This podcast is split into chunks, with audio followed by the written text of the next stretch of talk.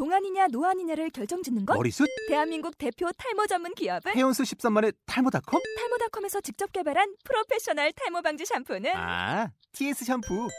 늘어진 두피 모공을 꽉! 단 한 올의 모발까지 꽉! 사용할수록 풍성해지는 나의 모발. 이제 탈모 고민 끝! TS 샴푸. 아웃도어 RV 레저 캠핑에 가장 유명한 쿨러 브랜드는 콜맨? 에이 아니야 도메틱이지 전 세계 캠핑카 냉장고도 전부 도메틱이라고 꽁꽁 얼린 생수통을 넣고 다녀야 하는 아이스박스 시대는 갔다. 전기나 차량용 배터리를 연결하면 스스로 냉각, 영하 22도까지 냉동이 가능한 냉동 쿨러도 오직 도메틱. 도메틱 쿨러로 무더운 캠핑장에서 더욱 시원한 맥주 맛을 느껴보세요 지금 바로 네이버에 도메틱 쿨러를 검색해 보세요.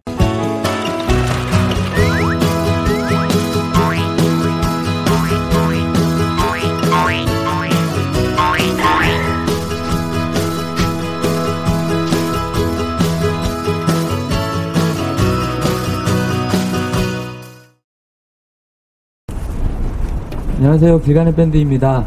아름다운 풍경, 하늘 지붕 아래에서 노래하는 밴드이고요. 어, 거리에서 공연을 하면서 밴드가 시작되었습니다. 거리에서 노래하다 보니까 한반도의 통일에 대한 그런 관심을 갖추게 되었고요.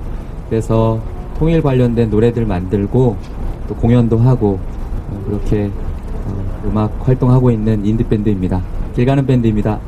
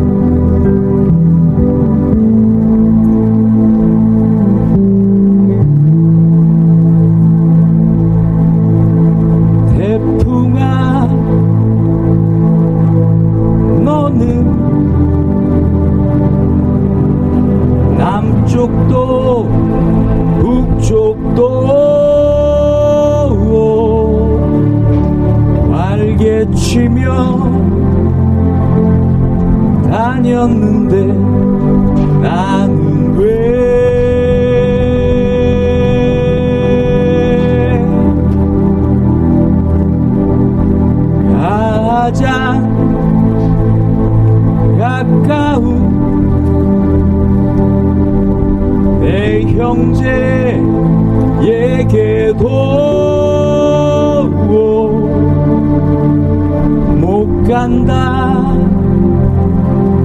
하느냐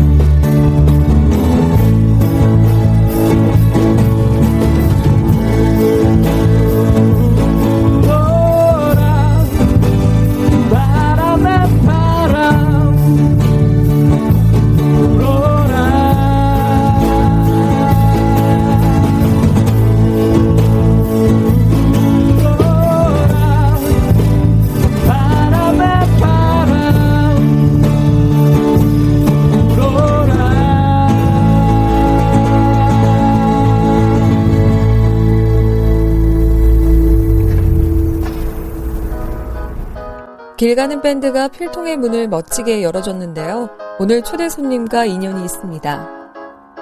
어떤 분들인지 궁금하시죠? 바로 최개바라, 꽃제비라 불리는 두 청년이 오늘의 주인공입니다.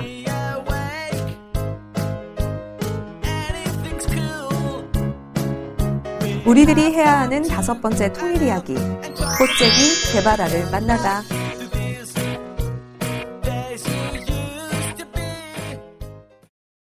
반갑습니다.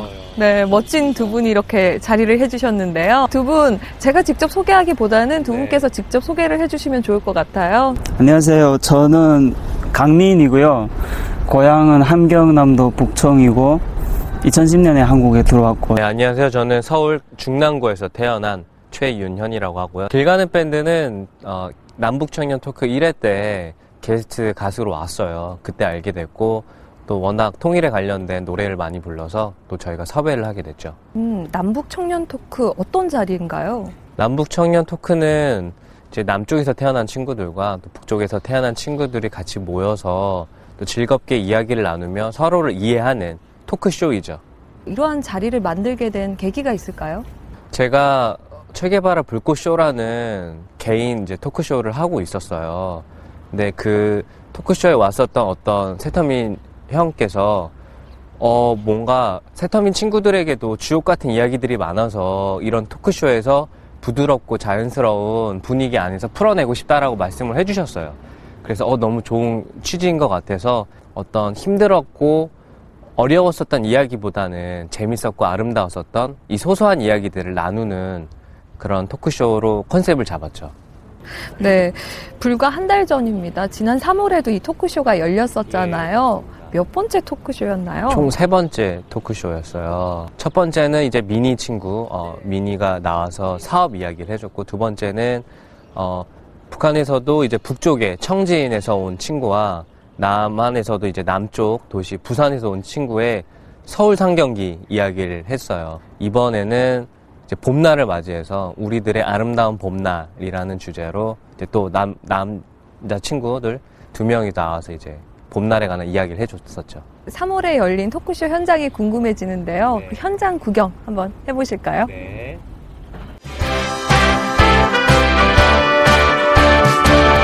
It's a beautiful day. Front page in the London news today. On the missing list. Uh huh. I got to know more.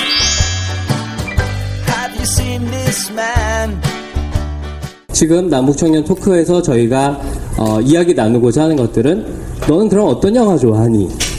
혹시 너도 썸 타는 사람이 있니? 너의 밀당 비법은 뭐니? 같은 같은 주제로 이제 남쪽 친구, 북쪽 친구가 같이 이야기를 하는 거죠. 네, 시작하도록 하겠습니다. 네, 안녕하세요. 제가 남쪽 청년이고요. 올해 29살. 좀 유부남이에요. 네. 오, 되게 아쉬워하시진 않아요. 네, 놀랄 뿐이지, 네. 품절남입니다, 품절남. 네. 오늘 재미있는 얘기. 네, 감사합니다. 네, 안녕하세요. 저는 그 북쪽에서 아, 저, 저도 오늘 이게 남쪽 분을 처음 이제 오늘 만나서 봤는데 사진과 달리 너무 동안이시고 잘생기셔가지고 아, 역시 다르구나 하는 생각을 했습니다. 저는 어렸을 때 가수가 되고 싶은 게 꿈이었습니다. 그 공부를 하면서 그 성악을 계속 할 수 있을까? 내가 하, 계속 이거를 하면 진짜 잘 살 수 있을까? 이런 생각을 많이 하게 됐던 시간이었던 것 같아요. 친구는 그 예술대학교를 들어갔어요. 가수가 꿈이어서 예술대학교에 들어갔다가 이제 또 아예 진로를 바꿔서 지금은 또, 또 다른 무, 꿈, 무역, 무역을 하고 싶어 하는 친구예요. 이 친구는 봄날을 지금이라고 이야기했어요. 과거의 어떤 순간이 아니라 근데 인상적이었던 게 그 봄날이 어떤 자유에 대한 어떤 갈망 그리고 현재 현실에 안주하지 않고 뭔가 도전하고 그런 벽을 깨부셨던 것들이 지금의 봄날을 만들었다라고 이야기를 했는데 어, 너무 감동적이더라고요. 어쩌면 저에게 지금이 인생의 가장 아름다운 봄날이 온지도 모르겠습니다. 하지만 저희가 가, 지금 저에게 찾아온 이 봄날이 그저 우연히 어, 아무런 이유도 없이 찾아왔다고 저는 생각지 않습니다. 제가 북한에서 현실에만 안주하고 어, 미래를 향해 도전하고 용기를 냈던 그런 마음이 없었더라면 제가 한국에 올 수도 또 오늘 이 자리에 설 수도 없었겠죠. 네, 그래서 저는 제가 저에게 온 이 봄날이 머지않아 북한의 청년들에게도 반드시 찾아올 것이라고 믿습니다. 그래서 저는 그때 제가 강을 넘던 그 초심으로 하루하루 최선을 다하면서 살고 있습니다. 어, 저도 사실 작년에 졸업을 했어요. 저도 똑같이 이제 토익이라든가 뭐 자격증, 뭐 인턴, 공모 다 해봤고 굉장히 많이 노력을 했었어요. 그때는 사실 봄날이 아니었죠. 굉장히 취업이란 부담이 그러면서 이제 힘든 시기를 버티면서 어떤 봄날을 찾게 됐는지 이야기를 하는 거네요. 네, 지리산부터 설악산까지 쭉 산을 따라서 걷는 백두대간 동주를 했어요. 원래 이게 되게 힘든 건데 아까 앞에 분이 막 이만 동아시아를 거의 횡단해서 좀 굉장히 민망한 상황인데요. 네, 네. 지- 야, 되게 힘들어요. 산은 산. 그때 이후로 제 봄이 온 것 같아요. 되게 많은 변화들이 있었어요. 되게 많이 활동에 있어서 주저함이 없었고 행동하는 데 있어서도 한 번도 겁낸 적이 없었어요. 지금 많이 꿈이 바뀌었지만은 다양한 활동을 했던 것 같아요. 그 활동이 그 전에 그 자기소개서라든가 이력서용이 아니라 제가 정말 하고 싶었던 일을 했던 것 같아요. 전 예술가가 되고 싶었고 가수가 되고 싶었고 그러니까 그게 본인이 정말 100% 원해서였던 건지 아니면은 이제 우리나라 그런 경우 많잖아요. 뭐 부모님이 원하니까 이런 과에 들어가거나 그랬던 건지. 어, 저는 되게 그런 거 좋아하긴 했었어요. 왜냐면 그뭐 공부도 하기 싫었고 그 노래만 부르면 되게 편하게 살 것 같으니까 예 그래서 했었는데 정- 정작 철름에서 보니까 이렇게 해서 먹고 살기 어려울 것 같더라고요. 어, 먹고 살기 어려움에 관해서. 그러면은 궁금한 게 그, 이제 어떤 노래를 굉장히 잘 부르잖아요. 노래, 너 얘기하는 거 아니에요. 예, 그 노래, 노래로 혹시 프로포즈 해본 적도 있어요? 노래로 프로포즈 해본 적? 네, 그러니까 노래로 사랑 고백을 해본 적이 있는지 궁금해요. 아 있죠. 오, 몇 살 때요? 아, 이 친구는 없을 아, 거죠. 열, 18살 때? 18살 그때 때. 뭐 프로포즈라기보다는 그냥 네. 좀 잘나 보이고 싶은 그런 마음에 좀 불렀던 적은 있었어요. 어, 그럴 땐 어떤 노래들을 불러요?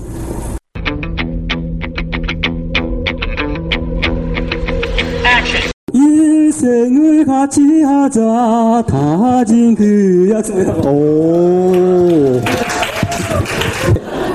답가를 불러야지. 아, 괜찮아요. 한 박자 쉬고, 두 박자 쉬고, 세 쉬고, 하나, 둘. 저기 보이는 노란 찻집 오늘은 그녀를 세 번째 만나는 날 말쑥한 내 모습이 돌아해진 아 귀여워 완전 귀여워 음이 음이 없어요. 다 똑같아요. 북한에서 연애할 때 주로 뭐 하시는지. 지금 많이 듣는데 네네. 그냥 감정으로 하는 것 같아요. 감정으로. 감, 감정으로요? 네. 어우, 어, 굉장히 궁금해져요. 감정으로 연애하는 건 어떤 건가요? 그 행위로보다는 어떤 행위로보다는 뭐, 여러분, 어, 건전한 거 생각하셔야 돼요. 네, 네. 그냥 따뜻한 마음. 아, 네. 남자들이 여자 여친구 집에 가서 엄청 잘해주거든요. 막 뭐 북한 가정들이란 게 뭐 할 일이 엄청 많아요. 네, 남자들, 네. 남자 할 일들이 그럼 뭐 찾아가서 그냥 뭐 안 해도 되는 일을 다 그냥 나무 이렇게 쌍 쳐주고 네네. 물, 물, 물도 안 나올 때 물 길어주고 막. 오, 지금 여자분들 굉장히 좋아하고 계세요. 아, 그죠. 네. 그러고 이제 결혼 딱 하고 나면 그, 생- 그게 끝이죠. 이건 뭐 다 똑같네. 그 어떤 분이 굉장히 재밌는 질문을 해주셨어요. 그 아름다운 봄날에 관해서 이야기 잘 들었는데, 어, 찌질했었던 봄날에 관해서 좀 짧게 이야기 듣고 싶어요. 그 당시 이제 그 산을 내려와서 이제 막 그때는 뭐든 다 할 수 있다는 그런 느낌이 있었어요. 그래서 실제로 출마를 했었어요. 정치인 그 국회의원에. 예. 네, 미쳤죠. 네. 그래가지고, 쉴만해서 실제로 되게 막, 오, 막, 될 것 같은 거 느낌이 막, 공천 심사 가져갔어요. 면접 보는 거죠, 쉽게 말하면은. 근데 국회의원이 되면 처음에 뭘 하고 싶으세요? 물어봤어요. 저는 당연히 이제, 당연히 20대니까 굉장히 뭔가 좀, 기존 국회의원들이 말고, 뭐 발랄하고 창의적인 이런 생각을 원할 줄 알았어요. 저는 국회의원이 되면은, 어, 국회 벽이 많이 하얗더라고요. 거기에 자유롭게 낙서를 할 수 있는 모습을 보여주고 싶습니다. 그렇게 해서, 아니, 이게, 이게 끝까지, 끝까지 들어야 돼요. 물론, 그 심사위원들도 끊었어요. 아, 그만. 했지만은, 예. 끝까지 들어야 돼요. 예. 아, 왜냐면 그때 너무 당황했는데 이 친구가 너무 당황해가지고 막 떨리더래요. 근데 여기 옆에 보니까 하얀 벽이 보여가지고 갑자기 이 얘기가 나온 거예요. 그래서 끝까지 들을게요. 여기 끝까지 얘기했어야 했는데, 그, 그, 아, 그럼 됐고요. 그 다음 넘어갔어요, 이렇게. 그 다음 내용은 그렇게 해서 시민들이 자유롭게 와서 국회 벽을 허물고, 그 국회의원들 특권 의식에 빼고, 소통할 수 있는 공간을 만들어야 된다. 이 얘기했는데, 거기서 끊어버린 거예요, 이렇게. 아, 네. 그래서 그냥 하얀데 벽 그림을 그리고 싶다라고 네. 그분들은 이해를 하셨네요. 그거 끝났어, 이렇게 해서 바로. 네, 진짜. 집에 오는데, 눈물 났겠다. 허탈함 있잖아요. 아, 왜 그 뒤에 두 마디 더, 두 마디 더 했으면 되는데. 관객들의 반응도 아주 좋았던 것 같아요. 네. 반응은 굉장히 좀 신기해 하셨어요. 왜냐면 그 보통 20, 30대 친구들이 오는데 그 친구들이 접할 수 있었던 세타민 친구 이야기는 좀 한정적이었던 것 같아요. 탈북 과정의 어려움들 혹은 이제 북한 체제를 비난하는, 비판하는 내용들이 이제 주로였는데 이렇게 미니가 이야기하는 것처럼 사업 이야기 그리고 사랑 이야기 그런 것들 이제 소소한 이야기들을 들으면서 너무 신기했던 거죠. 그러면 일정한 소재에 이렇게 국한되어 있다는 것 자체가 남북 사이에 좀 거리감이 아닐까라는 생각이 드는데요. 그래서 이 남북 청년 토크가 더 의미가 있는 자리였던 것 같습니다. 네, 두 분께도 의미 있는 자리이셨죠? 네. 네. 미니 어땠어요? 어, 그냥 말, 말 편하게 해요. 어떤, 왜, 왜 지금 이 자리에서. 방송이 어땠니? 방송.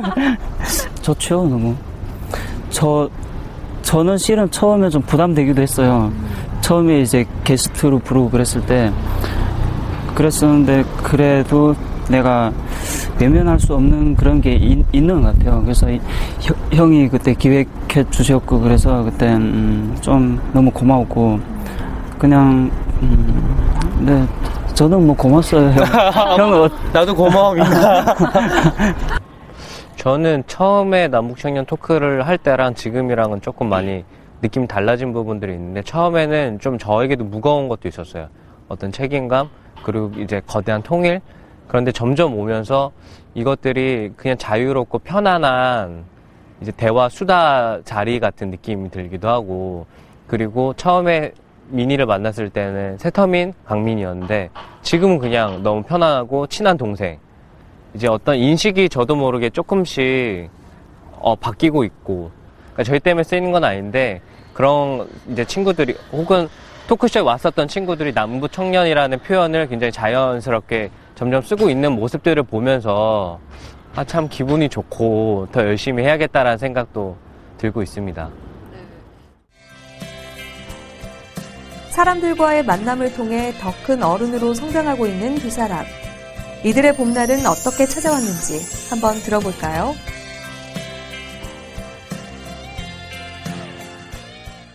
첫 번째 토크 주제가 청년 사업가였죠? 네, 맞습니다.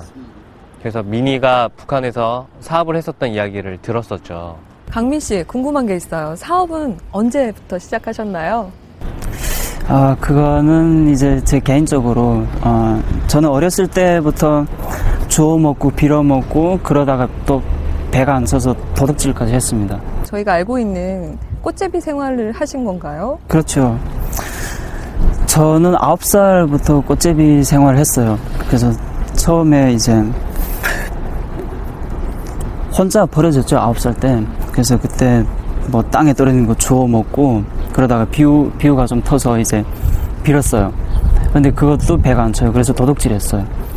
그렇게 15살까지 살았습니다. 그러다가 그날도 이제 장마당에서 제가 소매치기를 하고 있었는데 그런 상황을 그 아, 제가 좋아하던 초등학교 때부터 뭐 짝사랑이죠 이제 그때부터 좋아하던 그녀한테 이제 딱 그냥 보고 있는 거예요.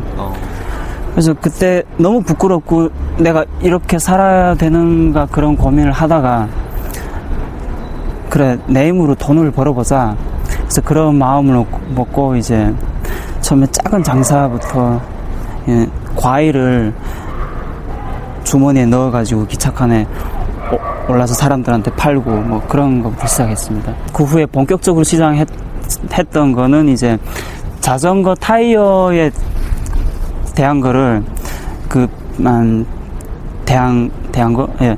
자전거 타이어를 제가 중국에서 들어오는 걸 한 두 가지 브랜드를 독점적으로 계약을 하고 그거를 그 평성이라는 그 북한에서 제일 큰 2차 도매지거든요. 그쪽에 한 3년 동안 이제 날랐습니다. 그래서 그래서 17살부터 20살까지 한 3년 동안에 본격적으로 그걸 했던 것 같아요. 타이어를. 사람들은 저보고 이제 잘, 야, 그냥, 그냥 입을 벌렸어요. 어, 어떤 의미에서 입을 벌렸을까요?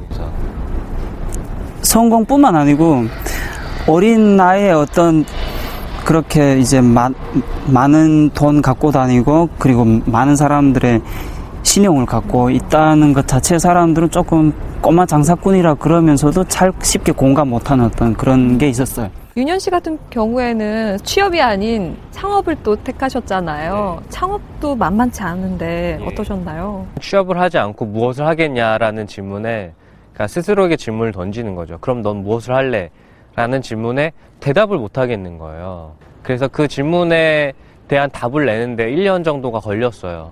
그 기간 동안 저는 버티면서 네, 외롭고 힘들었던 삶을 보냈었죠. 가장 중요한 거는 내가 어떤 삶을 살고 싶은 건지, 그리고 나는, 나에겐 어떠한 내 안에 보물들이 있는지, 나는 무엇을 좋아하거나 무엇을 잘하는지를 조금 더 꺼내고 싶었거든요. 대학 생활을 자유롭게 보내긴 했어도 뭔가 부족했었어요. 정말 나에 대해서 생각을 해보기에는. 그래서 졸업을 하고 1년 정도는 제가 하고 싶은 것들을 마음껏 펼쳤었죠. 펼치고 나니, 아, 이걸 해야겠다라는 생각이 들면서 이제 그거를 더 잘하기 위해서는 이제 비즈니스의 형태를 갖춰야겠다라고 해서 기획사라는 회사를 만들게 됐습니다. 너무도 다른 세상이지만 똑같은 모습으로 최선을 다해 살아온 강민, 최인형. 두 사람이 서울에서 만났습니다. 그럼 강민 씨, 이 꼬마 사업가로 불릴 만큼 성공도 하셨잖아요. 그런데 중국에 가셨어요? 중국에 간 이유는 제가 성공했다가 북한에 은행 서비스가 없다 보니까 사람들이 돈을 이제 여, 보통 여자들의 스타킹에 넣어서 배에다가 차가지고 이제 나르거든요. 네. 그래서 그 돈을 전부 날라다 주는 사람이 있는데 제가 돈을 줬어요. 좀 전해달라고. 근데 그게 너무 친한 형이었어요. 네.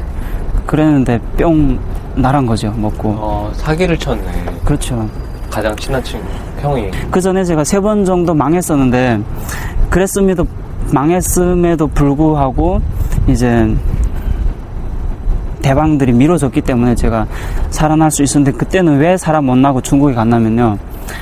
그 형이랑 제가 너무 너무 이제 가깝게 친하다 보니까 둘이서 짜고 했다는 소문이 돌았거든요. 그리고 그때 당시 금액수가 되게 많았어요. 제 돈뿐만 아니고 이제 제가 신용이 있기 때문에 다른 사람들도 저한테 돈 좀 보내달라고 부탁을 했어요. 그래서 그 형한테 더 많은 돈을 벌라고 다른 사람 돈까지 끌어 모아서 줬는데 그렇게 됐으니까 그 바닥에서 둘이서 짜고 했다는 소문이 돌았고 그러다 보니까 누구도 이제 서로 오라고 그랬었는데 그래서 중국 갔죠. 뭐 아니 근데 이야기 중에도 울컥하시는 그 마음에 남아 있는 아직도 무거운 짐들이 있는 것 같아요. 그럼 그 형 지금도 어떻게 예. 잡고 싶나? 그때 그때는 제가 진짜 막 어, 거의 조금만 못 참고 그러면 막 이제 때려 죽이고 싶은 생각도 막 들었어요. 어. 그리고 감옥도 막 보내고 싶고 이제 막 그런 북한법으로 이제 그때 20만 원 이상이 되면 최대 7, 7년까지 감옥 가야 되는 그런 게 되었어요. 그래서 그렇게 한 중국 갔을 때도 그런 생각이 되게 많았는데 한국에 들어와서 제가 북한 상황을 객관적으로 보게 된 다음부터는 조금 마음이 바뀌었어요. 그래서 지금은 그 형에 대해서 거의 100% 거의가 아니고 예 완벽하게 이제 용서한 상태입니다. 그래서 통일이 어 뭐 언제 될지는 모르겠지만 된다면은 저는 그 형이 이제 중요하게 만나야 되는 사람 중에 한 분이죠. 형은 배신하지 않을게요. 예, 형, 뭐, 뭐, 배신하고 그래도 뭐 저는 괜찮습니다. 예. 다시 고향으로 가지 않으시고요. 중국에 가셨다가 다시 이제 새롭게 남한으로 오셨단 말이죠. 예, 그 고향으로 돌아 안 갔다는 말씀에서 저는 예, 타 이게 좀 고향으로 돌아가고 싶었어요. 너무 가고 싶었어요. 왜냐하면 제가 그 바닥에서 어떤 좀 성공하고 싶은 그런 마음이 있잖아요. 그래서 그걸 이루고 싶어서 아, 그럼에도 불구하고 제가 한국에 왔던 거는 이제 중국에서 대한민국에 대해서 많이 들었고 그리고 다른 세계에 대한 눈도 좀 떴고 그리고 그때 상황에서 몇 년 동안 북한을 떠나 이, 있었기 때문에 북한에 돌아가면 위험할 수가 있거든요. 아마 제가 중국에 있을 때 중국 돈으로 한 뭐 10만 원 정도만 있었다면 제가 북한 갔을지도 몰라요. 예, 뭐 그랬을지도 모르겠지만 결과적으로 제가 한국에 온 건 이제 꿈이 뭐 꿈도 컸고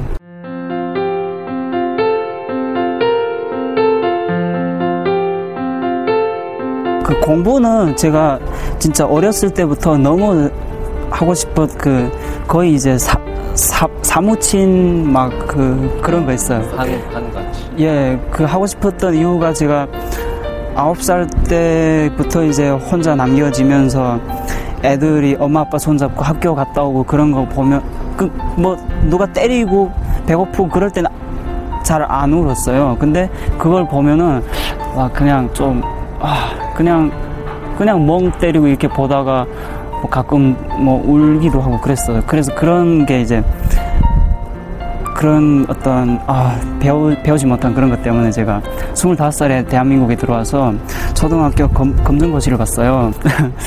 아는 형을 통해서 음, 초대를 받았고 그 행, 행사 기획을 이제 그때 그, 그 형이랑 같이 이 유현 형이랑 같이 윤현이 형.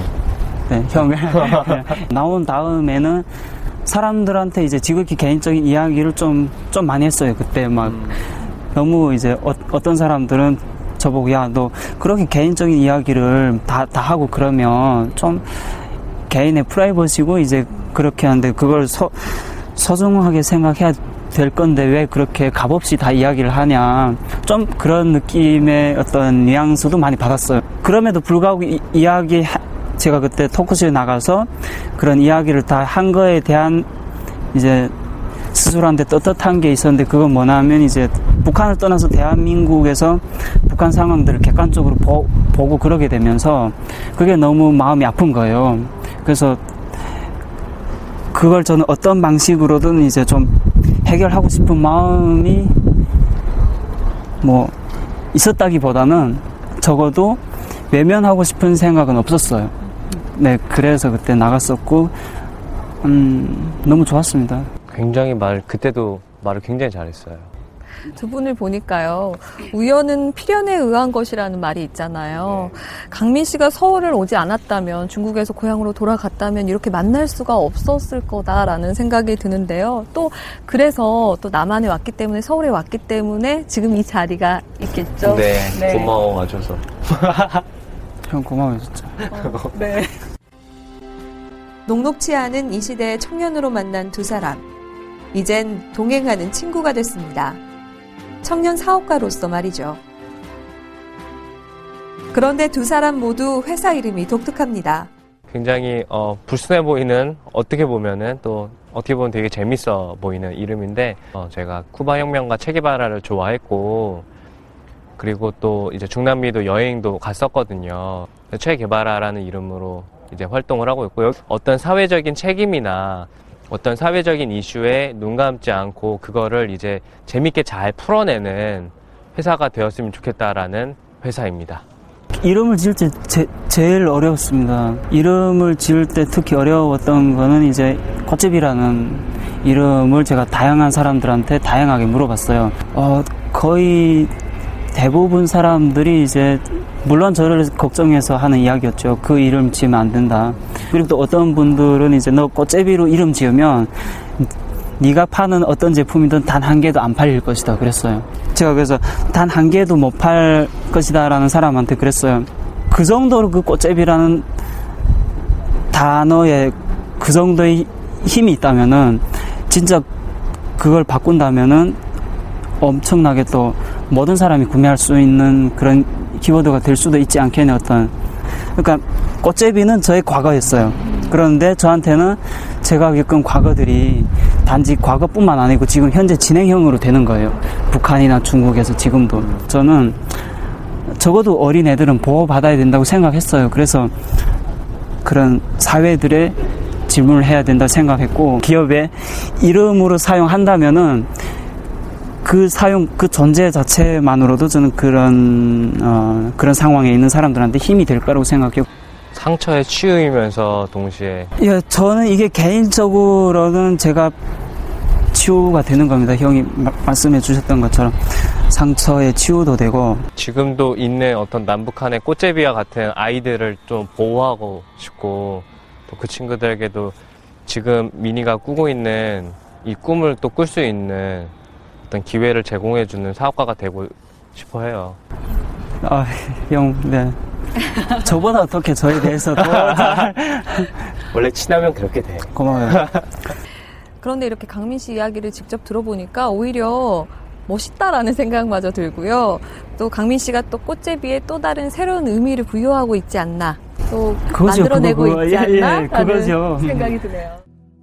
우린 달라.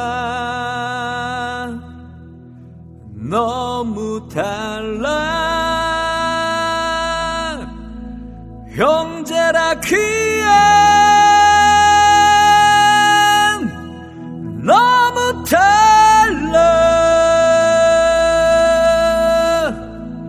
우린 달라. 색이 달라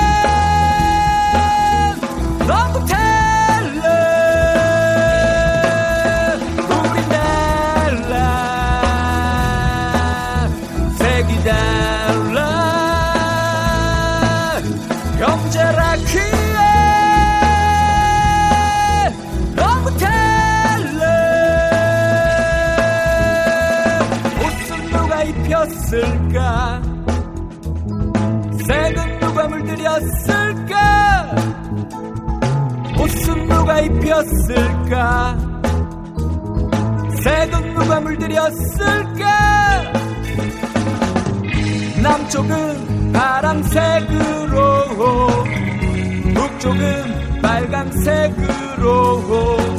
내 형제와 난 당해보지 못한 나쁜 놈의 색칠놀이